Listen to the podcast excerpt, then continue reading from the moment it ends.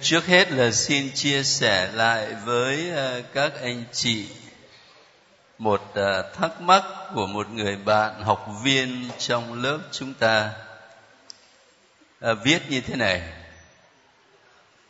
Con nghe một cha nói là việc rảy nước thánh sau thánh lễ là không đúng. Ngài nói là nước thánh chỉ là á bí tích và không thể được thực hiện việc thanh tẩy bằng nước thánh. Sau khi mọi người đã được tham dự bí tích thánh thể và rước chúa vào lòng. Nhưng con thấy ở một số nhà thờ, các cha vẫn hay rảy nước thánh cuối lễ. Và giáo dân chúng con cũng thích được nước thánh tưới gội trên mình. Cho nên cứ cố nhích lên để được cha rảy chúng vào người. xin cha giải thích cho ý kiến của vị linh mục đã trình bày ở trên. Tôi không biết ở nhà thờ nào mà rảy nước thánh ờ, vào cuối lễ. Có nhiều không?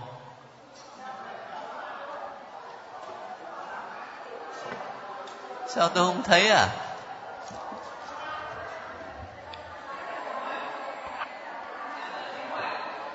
Nhà thờ chí hòa hả?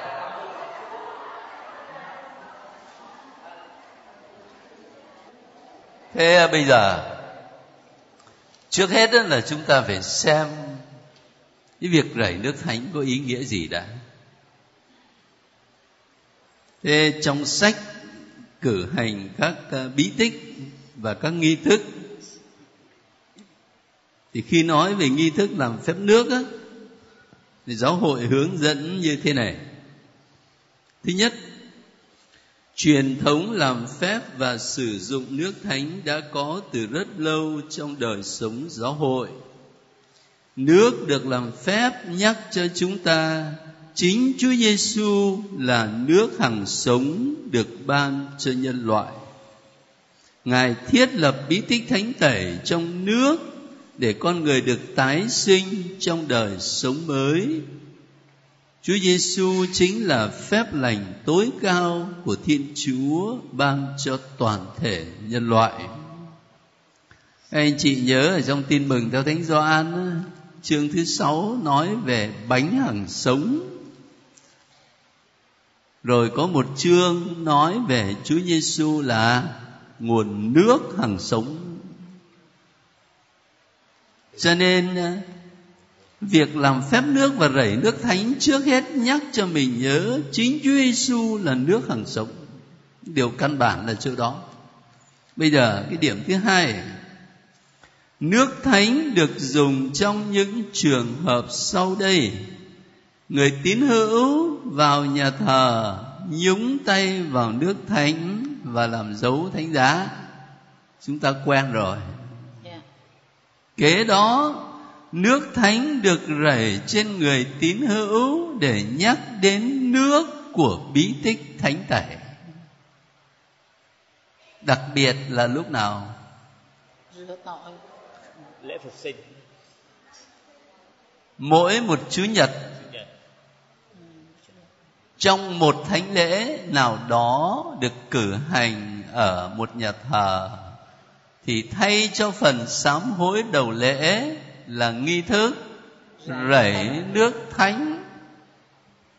Nhưng mà việc rảy nước thánh có một ý nghĩa sâu xa nhất là vào đêm vọng phục sinh. Khi đó linh mục làm phép nước và sau đó ngài rảy lên trên cộng đoàn. Và cộng đoàn hát bài gì? Tôi đã thấy nước từ bên phải đến thờ chảy ra. Và nước ấy chảy đến những ai thì tất cả đều được cứu rỗi và reo lên. Alleluia Alleluia Rất là phong phú ý nghĩa của việc rảy nước thánh.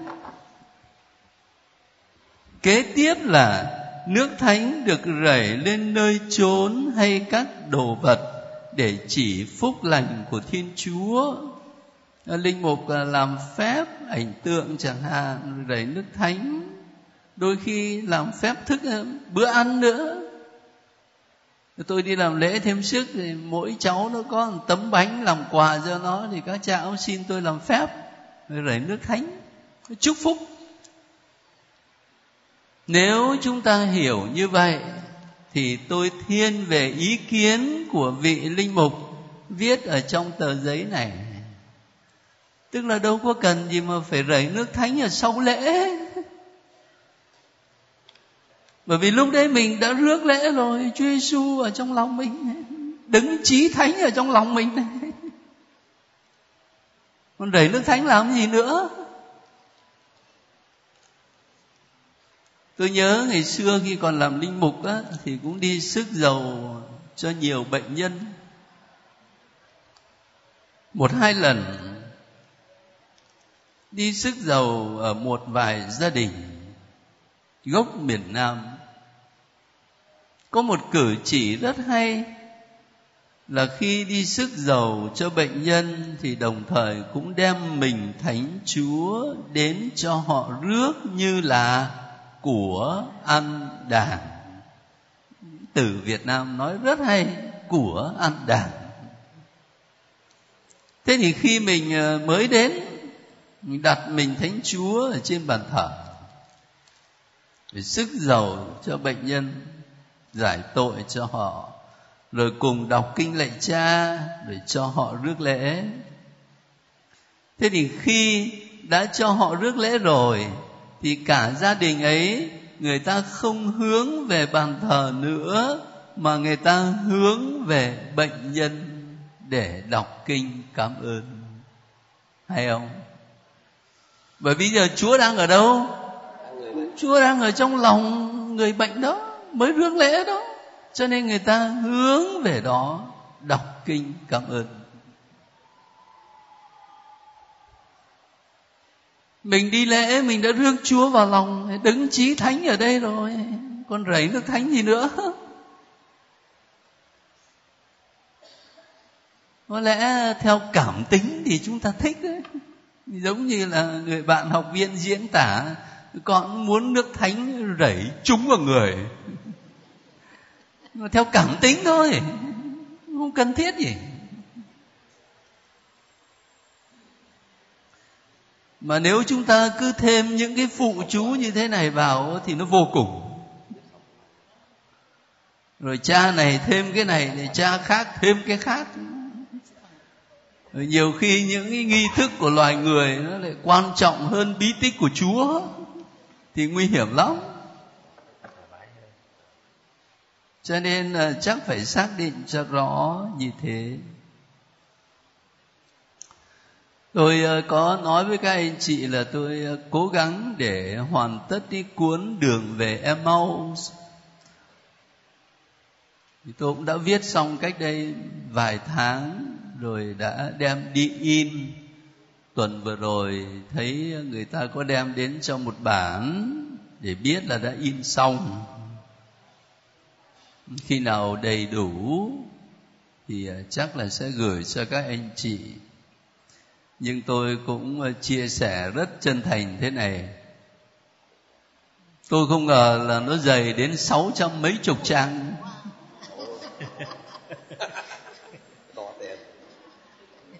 Thành thử ra chắc là gửi ở nhà sách thì phải bán năm chục ngàn. Thì mới đủ trả tiền in ấn. Lòng tôi thì tôi muốn tặng cho mỗi người một cuốn muốn thôi.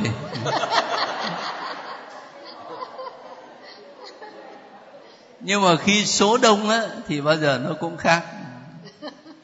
Ví dụ, một cuốn sách thì cũng có năm chục ngàn.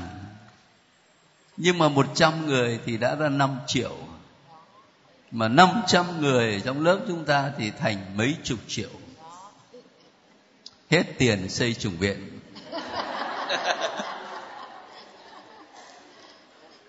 Thế cho nên tôi mới có ý tưởng thế này. Tôi cứ gửi cho các anh chị khi nào nó xong. Rồi à, trong lớp chúng ta tự truyền rõ ai có đủ năm chục thì bỏ vào. Ai không đủ thì cũng coi như là đủ. Gọi là chia sẻ với nhau việc học hỏi lời chúa. Đơn giản thế thôi thế tôi báo trước vậy khi nào mà có sách đem về thì sẽ gửi cho các anh chị sau. Nào, thế bây giờ chúng ta phải trở lại với thư Phaolô, thư Do Thái.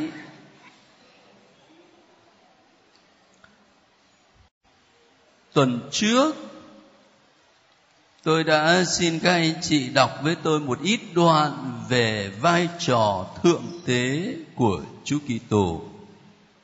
Tuần này, chúng ta không thể xem hết được. Cho nên tôi mời các anh chị tập trung vào chương 11 và chương 12. Mời các anh chị lấy chương 11 tập trung vào đức tin Chúng ta cùng ờ, đọc chương 11 từ câu 1 cho đến hết câu 4. Đức tin là bảo đảm cho những điều ta hy vọng. là bằng chứng cho những điều ta không thấy. nhờ đức tin ấy các tiền nhân đã được thiên chúa chứng giám nhờ đức tin chúng ta hiểu rằng vũ trụ đã được hình thành bởi lời của thiên chúa. Vì thế những cái hữu hình là do những cái vô hình mà có. nhờ đức tin ông Abel đã dâng lên thiên chúa một thi lễ cao quý hơn thi lễ của ông Cain nhờ tin như vậy ông Abel đã được chứng nhận là người công chính. bởi vì Thiên Chúa đã chấp nhận những lễ phẩm ông dâng và cũng nhờ tin như thế mà tuy đã chết rồi ông vẫn còn lên tiếng. chúng ta tạm ngừng ở đây. Câu đầu tiên nó rất hay. Nhưng mà lát nữa chúng ta sẽ trở lại bây giờ tôi muốn nhắc các anh chị điều này. Nhắc có nghĩa là lần trước đã nói rồi. Thư gửi tín hữu do thái. Nghĩa là những anh chị em Kitô hữu mà gốc là do thái. Do đó, tác giả vận dụng rất nhiều kinh thánh cự ước để nói về Chúa Giêsu để giúp cho người ta thấy những gì đã nói trong cựu ước đều quy về Chúa Giêsu. Thế thì anh chị em chúng ta đây may mắn là những người học kinh thánh mà không chỉ học tân ước, nhưng trước khi học tân ước là đã học cựu ước rồi, đã đọc các sách cựu ước rồi thế cho nên tôi có thể nói với các anh chị thế này trong cả chương 11 này, nhắc đến những nhân vật chính trong lịch sử cứu độ. Chúng ta không có đọc hết được. Một lát nữa đọc từng chút chút một. Nhắc đến nhiều nhân vật trong lịch sử cựu ước. Và khi ta đọc lại lịch sử ấy, thì thấy rất rõ đó là lịch sử của lòng tin lịch sử của lòng tin. Không thể nhìn hết được. Bây giờ ta thử chắt lọc ra trong chương 11 này một vài khuôn mặt nổi bật. Ví dụ, tổ phụ Abraham. Cũng ở trong ờ, chương 11 các anh chị lấy câu 8 coi.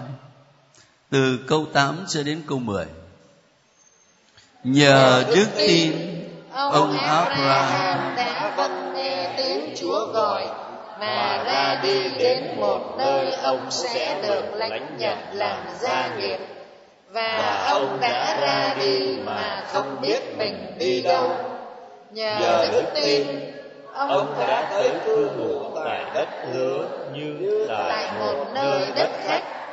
ông sống trong lều cũng như ông Isaac và ông Gia-cóp là những người đồng thừa kế cùng một lời hứa vì ông trông đợi một thành có nền móng do chính Thiên Chúa vẽ mẫu và xây dựng. Rồi chúng ta ngưng ở đấy xuống câu 17. Nhờ đức tin khi bị thử thách, ông Abraham đã, đã hiến tế Isaac dù đã nhận được lời hứa ông vẫn hiến tế người con một. về người con này thiên chúa đã phán bảo chính do isaac mà sẽ có một dòng dõi mang tên ngươi. quả thật ông abraham nghĩ rằng thiên chúa có quyền năng cho người chết trỗi dậy. rốt cuộc ông đã nhận lại người con ấy như là một biểu tượng cảm ơn các anh chị. Mình uh, học cựu ước rồi. Mình biết đời sống của tổ phụ abraham rồi. Cho nên là khi đọc những câu này ta thấy đâu có gì khó khăn đâu. Ta nhớ lại những nét chính những nét lớn nhất trong cuộc đời của tổ phụ abraham. Ông đang có cả một sản nghiệp đầy đủ sung túc giàu có. Vậy mà chúa gọi ông bỏ sản nghiệp đó lên đường, đi tới một nơi mà chúa sẽ chỉ cho. Và câu thứ tám rất là hay, ông đã ra đi mà không biết mình đi đâu. Đi mà không biết mình đi đâu thì đi làm gì? đi mà không biết mình đi đâu mà lại bỏ cả sản nghiệp có sẵn. Thấy phiêu lưu không? Nhưng mà lúc đấy nó mới lộ ra lòng tin của tổ phụ abraham. Tôi chỉ cần biết đi theo tiếng chúa gọi. Thế thôi. Rồi thư do thái viết tiếp ông tới cư ngụ tại đất hứa như tại một nơi đất khách, ở trong lều tạm tưởng là miền đất hứa đấy nó sung túc giàu có lắm, mà lại ở như một nơi đất khách, ở trong lều tạm tác giả có ý muốn nói về một cái miền đất hứa vĩnh hằng sau này mà Chúa Giêsu dẫn chúng ta đến. Thế rồi ở câu 17 đến câu 19 nói về thử thách lớn nhất trong cuộc đời của tổ phụ Abraham. Thiên Chúa hứa cho ông trở thành cha một dân tộc đông như sao trời và cát biển. Vậy mà gần trong tuổi chả có mống nào. Thì lấy đâu ra là cha một dân đông như sao trời. Thì đến nỗi mà vợ của ông ấy cũng còn sốt ruột nữa.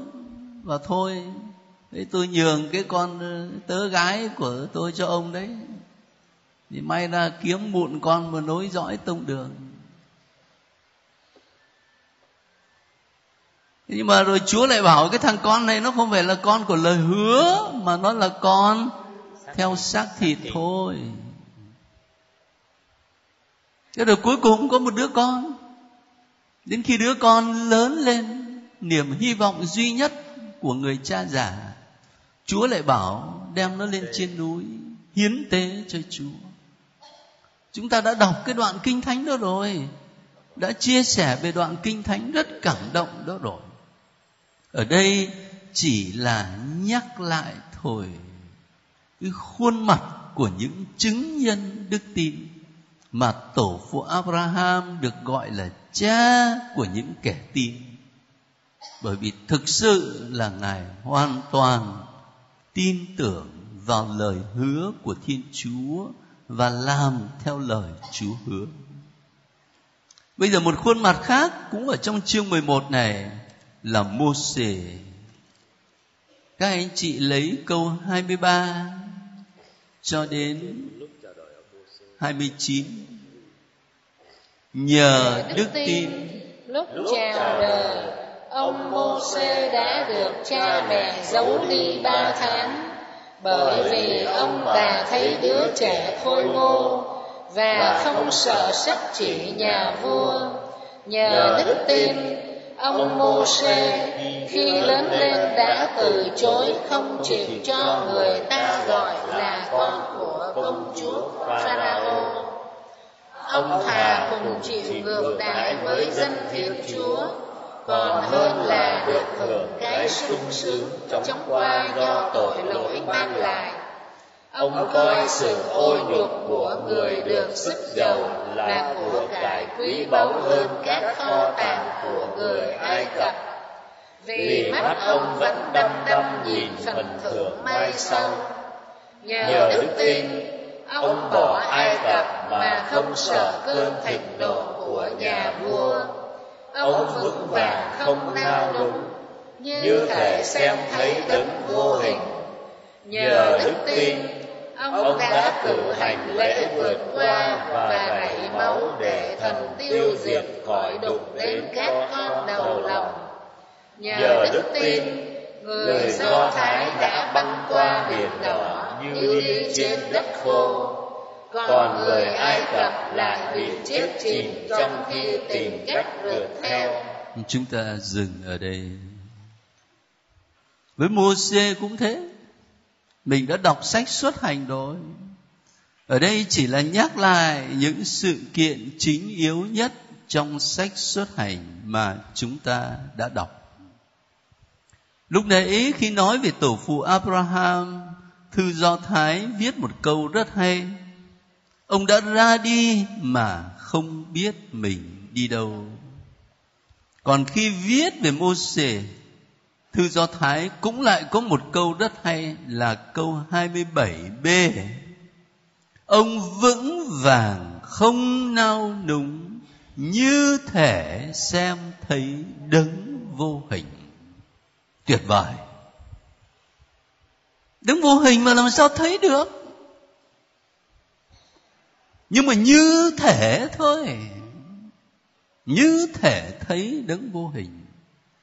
Mà cái gì làm cho mô xê có thể thấy được đấng vô hình? Là đức tin thôi.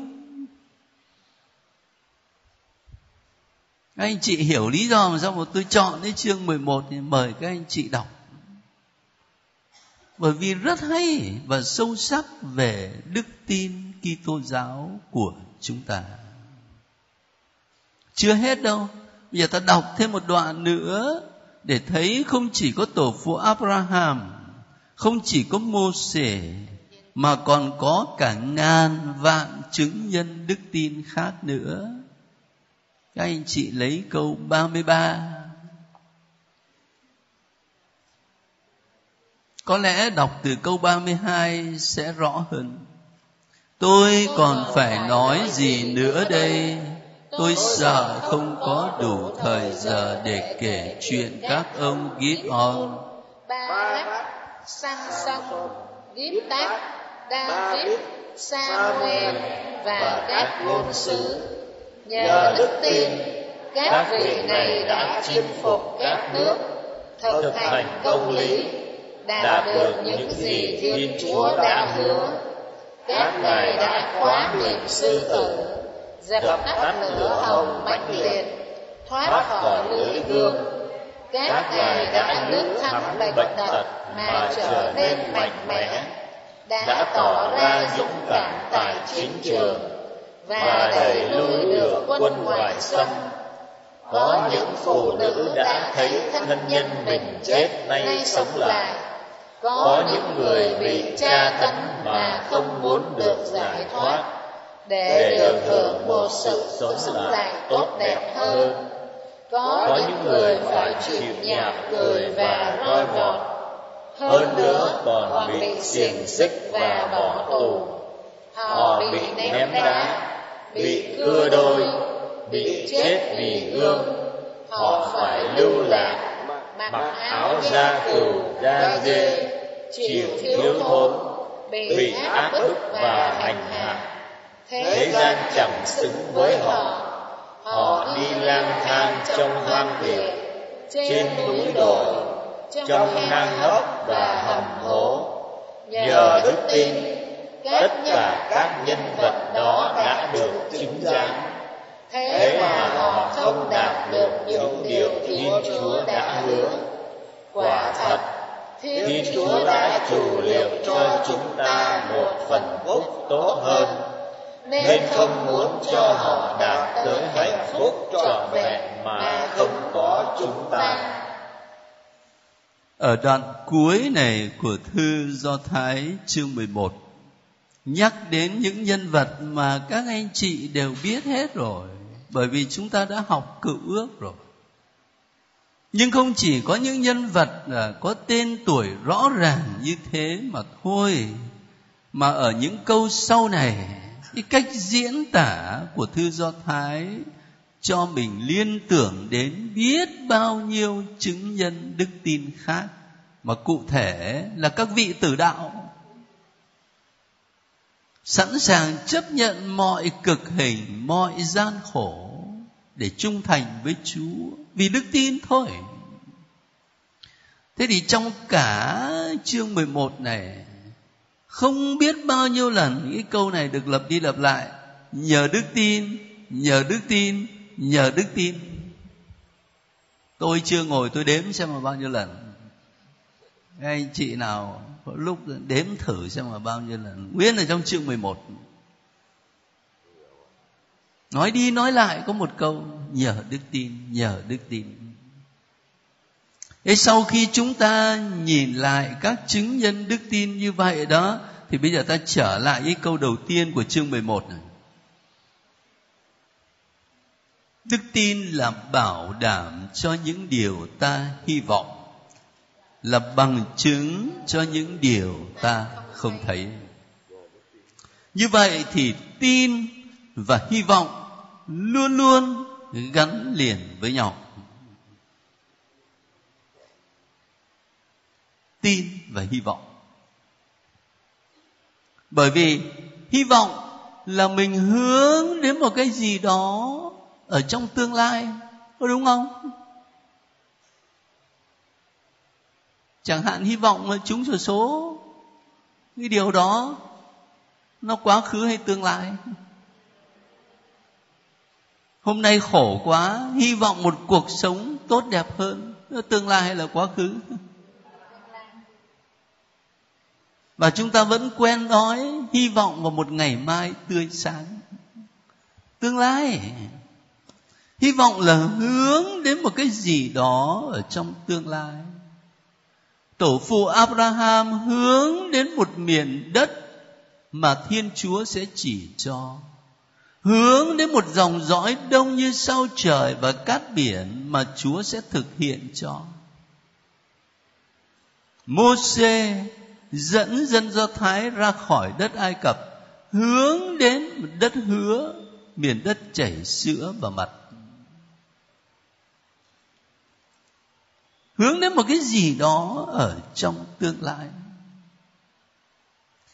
Và nếu hy vọng là hướng đến một điều gì đó trong tương lai thì chúng ta hướng đến bằng cách nào trong đời sống tôn giáo?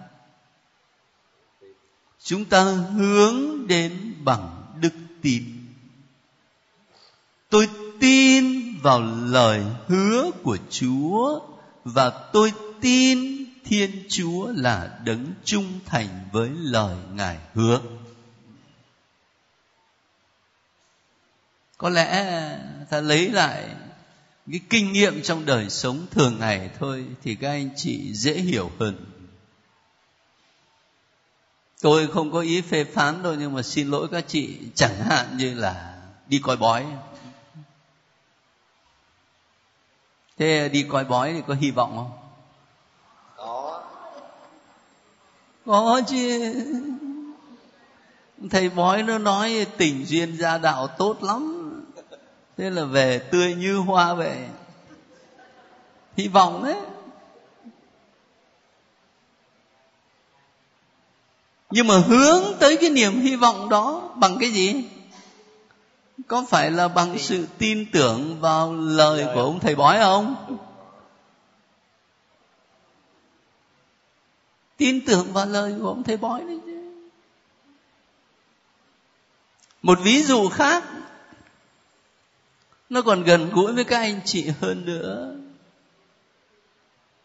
Cái ngày mà các anh chị làm lễ cưới đó, hai vợ chồng hứa với nhau, tôi tên là thế này, nhận em tên là thế này làm vợ, hứa sẽ giữ lòng trung thủy khi bệnh hoạn cũng như lúc mạnh khỏe. Khi làm sao nữa? Khi thuận lợi cũng như lúc gian nan, để yêu thương và tôn trọng em suốt cuộc đời Thế vào cái thời điểm mà các anh chị nói câu đó mới có 20 tuổi thôi, hay là 25 tuổi thôi. Có chắc là 50 năm sau nó nguyên như vậy không? Có chắc không? Ai trong chúng ta chắc được tương lai? Không ai chắc cả. Cho nên rõ ràng là chúng ta hướng đến cái tương lai đó bằng hy vọng. Bằng hy vọng. Và mình hướng đến tương lai trong hy vọng ấy là tại sao? Là vì mình tin tưởng nhau. Nếu không tin nhau thì có nói lên cái lời thề hứa đó không? Nếu mà biết chắc rằng mai nó bỏ mình nó lấy người khác đó, thì có nói không? Phải tin chứ. Cái phân tích đó giúp cho mình thấy trong đức tin tôn giáo cũng vậy. Chúng ta hy vọng hướng đến một cái gì đó trong tương lai. Nước trời, thiên đàng. Hạnh phúc trọn vẹn với chúa là điều gì đó trong tương lai. Một thực tại vô hình, chúng ta không thấy và mình hướng đến bằng cái gì? Bằng đức tin. Sự khác biệt nó nằm ở chỗ này. Trong đức tin tôn giáo, tôi tin vào lời hứa của thiên chúa. Còn trong niềm tin giữa con người với nhau, tôi tin là tin vào lời hứa của của con người của con người thôi. Mà con người thì làm sao? Con người thì hữu hạn.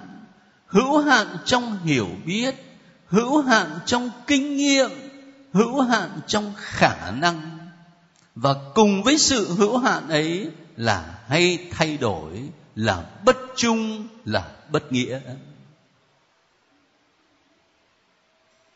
Còn khi tôi tin vào lời hứa của thiên chúa là tôi tin vào lời hứa của đấng tuyệt đối khôn ngoan, đấng toàn năng, đấng thấu suốt mọi sự, khác hẳn.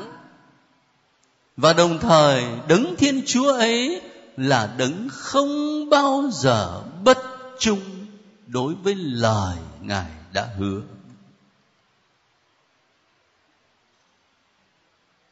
Chính vì thế, đức tin Kitô giáo của chúng ta có một nền tảng vững chắc hơn nhiều. Hơn là đặt niềm tin vào người đời để rồi cuối cùng chỉ thấy toàn là hão huyền, toàn là bánh vẽ. Ai hứa cũng ngon lắm. Nhưng mà cuối cùng thì chả thấy đâu. Để tôi mượn cái kinh nghiệm sống trong đời thường của chúng ta để thấy đức tin tôn giáo có điều gì tương tự, nhưng mà đồng thời lại rất khác. Bởi vì dựa trên nền tảng là chính thiên chúa và lời hứa của ngài. Lời hứa của đấng không bao giờ tự phản bội chính mình. Thế thì khi mà ta nhìn lại các chứng nhân đức tin như thế và đồng thời phân tích câu ở trong thư do thái, đức tin là bảo đảm những điều ta hy vọng là bằng chứng cho những điều ta không thấy. Thế thì bây giờ, thánh phaolô trong thư do thái tiếp tục nói với chúng ta làm sao? Các anh chị lấy chương 12 Mời các anh chị đọc từ câu 1 đến câu 4 Như thế, Phần chúng ta được gần ấy nhân chứng đức tin. như đám mây bao quanh. chúng ta. Chúng ta hãy cởi bỏ mọi gánh nặng và tội lỗi đang trói buộc mình. và hãy kiên trì chạy trong cuộc đua dành cho ta. mắt hướng về Đức Giêsu là đấng khai mở và kiện toàn lòng tin. Chính người đã khước từ niềm vui dành cho mình mà cam chịu khổ hình thập giá chẳng để chi ô nhục. và nay đang ngự bên hữu ngai thiên chúa. Anh em hãy tưởng nhớ đấng đã cam chịu để cho những người tội lỗi chống đối mình như thế. để anh em khỏi sợ lòng nản trí quả thật trong cuộc chiến đấu với tội lỗi anh em chưa chống trả đến mức đổ máu đâu. phần chúng ta được ngần ấy nhân chứng đức tin như đám mây bao quanh. Hình ảnh rất là cụ thể. Biết bao nhiêu nhân chứng đức tin? Cả một đám mây. Cho nên à, khi các anh chị và tôi sống đức tin mình không đơn độc khi mình gặp thử thách trong đức tin, mình không đơn độc, mà là biết bao chứng nhân đức tin vây quanh chúng ta. Như vậy là mình được sự nâng đỡ rất lớn. Vậy thì thư do thái mời gọi chúng ta là bằng đức tin, hãy lên đường, hãy cởi bỏ mọi gánh nặng và tội lỗi đang trói buộc và hãy kiên trì mà chạy trong cuộc đua dành cho chúng ta. Tôi dùng ít từ lên đường để cho nó cụ thể hơn. Có nghĩa đức tin á không phải chỉ là một hành động của lý trí à, mình à, chấp nhận nội dung giáo lý về Thiên Chúa Ba Ngôi, về Chúa Giêsu Kitô. Không chỉ là như vậy mà đức tin là một sự lên đường khi nói lên đường, có nghĩa là mình phải ra khỏi cái cũ và hướng đến một cái mới tổ phụ abraham ra khỏi cái cũ là nơi ở quen thuộc của ngài và bắt đầu một hành trình đi về miền đất mới Chúa chỉ cho. Ông mô ra khỏi cái cũ là đất Ai Cập. Nó giàu có đấy nhưng nó là miền đất nô lệ. Và lên đường đi đến miền đất chảy sữa và mật, Chúa sẽ chỉ cho. Cho nên lên đường nó hàm nghĩa ra khỏi cái cũ và hướng đến cái mới Thế trong đời sống đức tin của chúng ta cũng vậy ra khỏi cái cũ ở đây là ra khỏi con người cũ hướng đến cái mới ở đây là mặc lấy con người mới, một lối sống mới, một cách suy nghĩ mới, cái tâm tư mới. Anh em hãy mang trong anh em những tâm tư như đã có trong Đức Kitô Giêsu. Cái câu đó ở trong thư Philip, tôi nhiều lần nói với các anh chị rồi. Cho nên đức tin là một hành động lên đường một trong những điều khó khăn nhất của đời sống đức tin là sự kiên trì. Những điều đơn giản nhất, nhưng theo chiều dài thời gian, có thể trở thành gánh nặng cho chúng ta. Ngay trong đời sống đạo đức,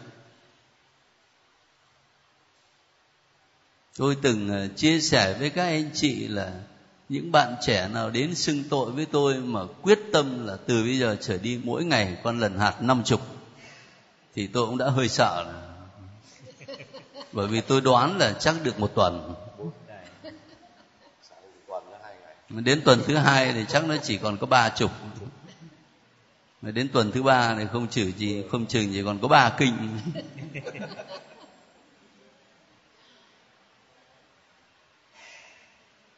Đời sống linh mục cũng vậy. Khao khát làm linh mục để được dâng thánh lễ. Nhưng đôi khi làm linh mục rồi đó, thì việc dâng thánh lễ hàng ngày như một bổn phận, có khi lại trở thành một gánh nặng.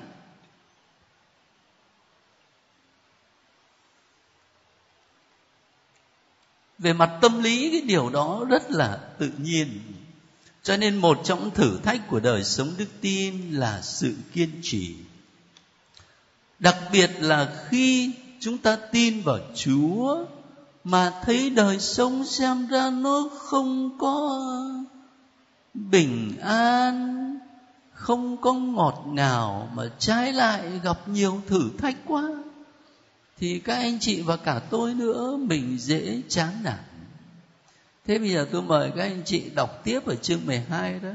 Để lúc nào mà chán như vậy thì nhớ đến cái đoạn này này. Ở câu 5 á.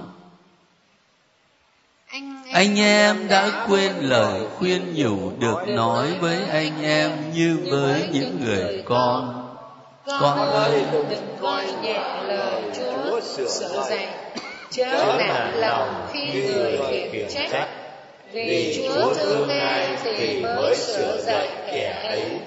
và có nhận ai làm con thì người mới cho roi cho vọt anh em hãy kiên trì để cho thiên chúa sửa dạy người đối xử với anh em như với những người con.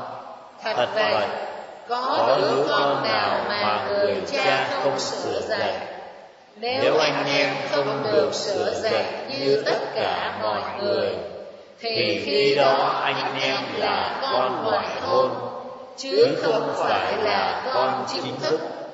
và là chúng ta có cha trần thế sửa dạy mà chúng ta vẫn tôn kính thì chúng ta lại càng phải tùng phục cha trên trời để được sống cha trần thế sửa dạy chúng ta trong một thời gian ngắn và theo sở thích của mình.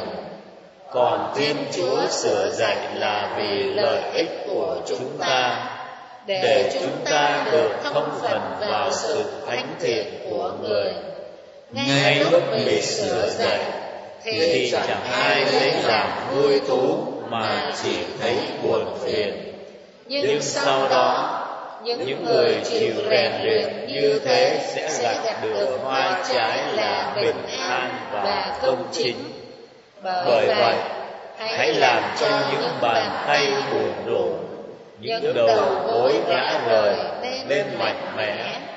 hãy sửa đường cho thẳng mà đi để người què khỏi chật bước.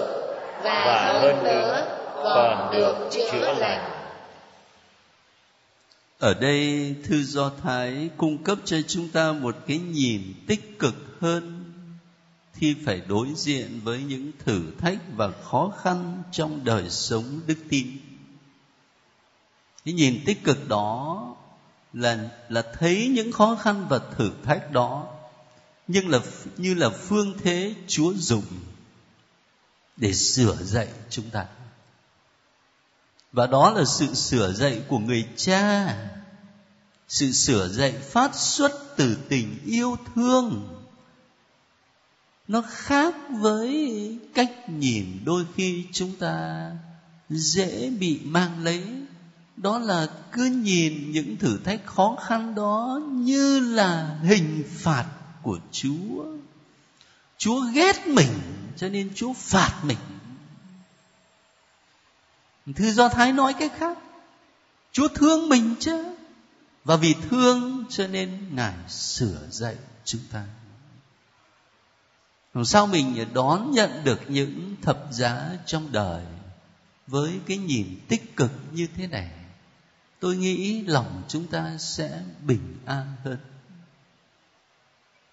thay vì mình bực bội rồi mình bức xúc rồi mình phản ứng một cách tiêu cực thì mình biết đón nhận như là quà tặng của tình thương, cho dù rất rất khó khăn Chúa sửa dạy chúng ta vì lợi ích cho chính bản thân mình và là lợi ích vĩnh hằng. Các anh chị thấy không? Từ chỗ nhấn mạnh đến đức tin Thánh Phaolô trong thư Do Thái dẫn chúng ta đến những bài học rất là cụ thể trong đời sống thực hành của mình. Đấy là một à, số điều trong chương 11 và chương 12 của thư Do Thái tôi muốn chia sẻ với các anh chị. Thì chắc là cũng còn một vài điều nữa ở chương cuối cùng là chương 13 nhưng thời giờ thì cũng đã quá rồi mà hôm nay lại trời mưa nữa cho nên uh, thôi chúng ta ngưng ở đây đến uh, tuần sau mình bắt đầu đọc tin mừng theo thánh Luca phải không? Dạ. Từ chương 1 cho đến chương 6. Dạ. Các anh chị nhớ tin mừng theo thánh Luca chương 1 đến chương 6.